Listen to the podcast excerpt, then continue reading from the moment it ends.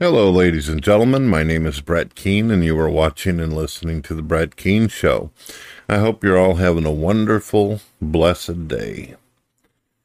Well, recently I just did a show with a satanic theist, and that was an interesting conversation. That video is actually right before this one in my live section if you guys want to see it. On Friday, 7 p.m. Central, I'm going to be doing a show on my channel. You're all welcome to come. As always, I put a public link out for everybody to join. Well, I figured this morning I would talk about some topics. Um, I've been playing around on Twitter a lot and social media, and I noticed that the atheists over there, they love to do pop shots about Christianity and uh, attack God over and over and over. I can't get through four or five posts about any other topic in the world without an atheist uh, ranting and raving about how mean God is, how terrible God is.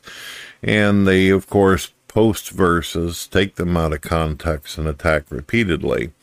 So I thought I would do a video a little bit about their hypocrisy, if you don't mind one of the things that they talk about is they say, well, the Bible's got animal sacrifices in the Old Testament. Well, atheists believe in animal sacrifices, they just refer to it as science. Uh, atheists, as you know, they promote and endorse science and claim that you should never question science, that science is always right about everything, which anybody who, is actually rational and logical know that's untrue. But atheists believe in taking animals of all different diversity into science labs and torturing them and injecting them with diseases and viruses, experimenting on them. And obviously, these animals did not consent, they were not willing, and obviously, no animal or sentient life form would desire to be tortured and mutilated and killed unless they're mentally ill or deranged. This is what atheists do. They're doing it as we speak, and they've been doing it for years. Ever since science became a thing, atheists have found it interesting to do that. Now, the atheists will claim that it's beneficial for humanity, but can anyone actually think of a actual event where torturing or killing an animal somehow benefited us in the science arena? Perhaps they'll say that, ah, we injected some stuff into some rats and all that, killed a couple hundred of them, but uh, we ended up uh, at the end of the day being able to maybe save one person with something. I would like to hear at least an event on that or why they think that animal sacrifice and torture is beneficial. All right, so child indoctrination, that's one of the big things that atheists talk about. They say, well, Christians want to teach children about God and want to teach uh, children about the consequences of not accepting God or trying to serve God. However, atheists have been officially discovered as creating many different clubs out there that involve uh, raping and molesting children. One of those organizations is called NAMBLA, uh, this is widely known. If you were to do a Google search and look up who the founders were of NAMBLA, you would discover right away that the founders were atheists.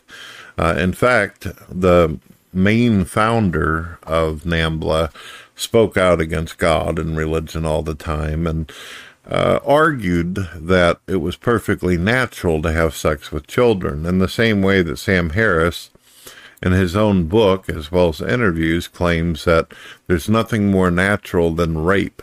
Human beings rape, chimpanzees rape, orangutans rape. Rape clearly is a part of an evolutionary strategy to get your genes into the next generation. And of course, he doesn't put any kind of age on it because atheists believe that, you know, once uh, a female starts going through a period, then uh, she's able to do whatever is needed or desired in that process. So that's what atheists think. It's perfectly natural. Well, guess what? In the animal kingdom, so is uh, pedophilia and molestation. Animals tend to do that. In fact, there are some animals out there that uh, will have sex with dead animals. Ducks have been known to do that. So, since that's natural, according to the atheists, and that's perfectly and morally fine. So, most of you have been watching some of the interviews and shows that I've done with some of these theistic Satanists out there, which, by the way, they've been totally cool with me and I've been totally cool back. But one thing I have learned by researching their belief system is that a lot of them believe in black magic and curses. It means that they're willing to actually do spells, according to them, in order to harm people. Now, whether you believe the spells are real or not, that doesn't matter. What matters is that there are people out there inside their mind and their brain, they believe that if they were to cause a curse, that they are somehow going to physically and mentally and spiritually hurt someone else. There's harm involved in that. And sure, the atheist can give whatever, you know, whatever uh, justification they want for it, that they were done wrong or they were done bad or whatever, but it's still in the end, it's doing physical harm towards other people. Um, what I've learned is that pretty much everything that Christianity teaches, um, satanic theism basically goes kind of against it, as where we're taught to turn the other cheek and love our enemy and try to help out those that are weak. Um, the other belief uh, states to indulge yourself and only do things that please you. Atheists commit genocide. Atheists are constantly complaining about genocide in the Bible. Why did God do this? Why did God do that? Um, atheists will also turn around in the same breath and say, Why is it that uh, God doesn't do anything about evil people? But when you read the Bible and you see that God wiped out a bunch of evil people, the atheist complains about that. So, why does God kill all these people for? Well, the Bible says they were evil. Um, Bible clearly defines and describes them as being evil, so therefore they were wiped out. So you see how that works? God is damned if you do, damned if you don't. Deal with the evil people, but then when he does deal with the evil people, he's still bad for dealing with the evil people, right? But whenever it comes to genocide, atheists have killed more people um, because of their philosophy and their worldview than any other religion out there. Some atheists will actually try to argue, well, they didn't kill in the name of atheism. I don't give a shit if they killed over a Happy Meal. I don't care if they killed each other over a fucking yo yo or a popsicle. What does that matter? What matters is that it was atheists who had the worldview and philosophy that were nothing but animals that come from nothingness and that there is no objective morality and that they pretty much will indulge themselves and get rid of anything or anyone that doesn't benefit them, even if it's their own mother and father or their own kids. I have seen countless news articles of atheists who wasted their own children or killed their parents in their sleep.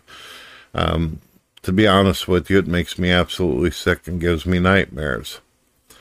I'm sure that no atheists care about that, though. So there is all that. So, I guess I'm going to do a little bit of a series on this. This is going to be kind of a short one, part one. For every attack and every nasty ass pop shot that atheists do against Christians or myself, I'm going to hit you sevenfold with every hypocritical, contradictory thing that you do in your own position as an atheist or a non believer. Now, if any of you want to come in and debate me on any of these topics, or you think that I'm wrong or that I'm misrepresenting you, I would be more than happy to lay out the facts for you on a live broadcast in front of the entire world with you sitting there trying to refute and debunk it. You, you are more than welcome to come in. In fact, I encourage you to. God bless.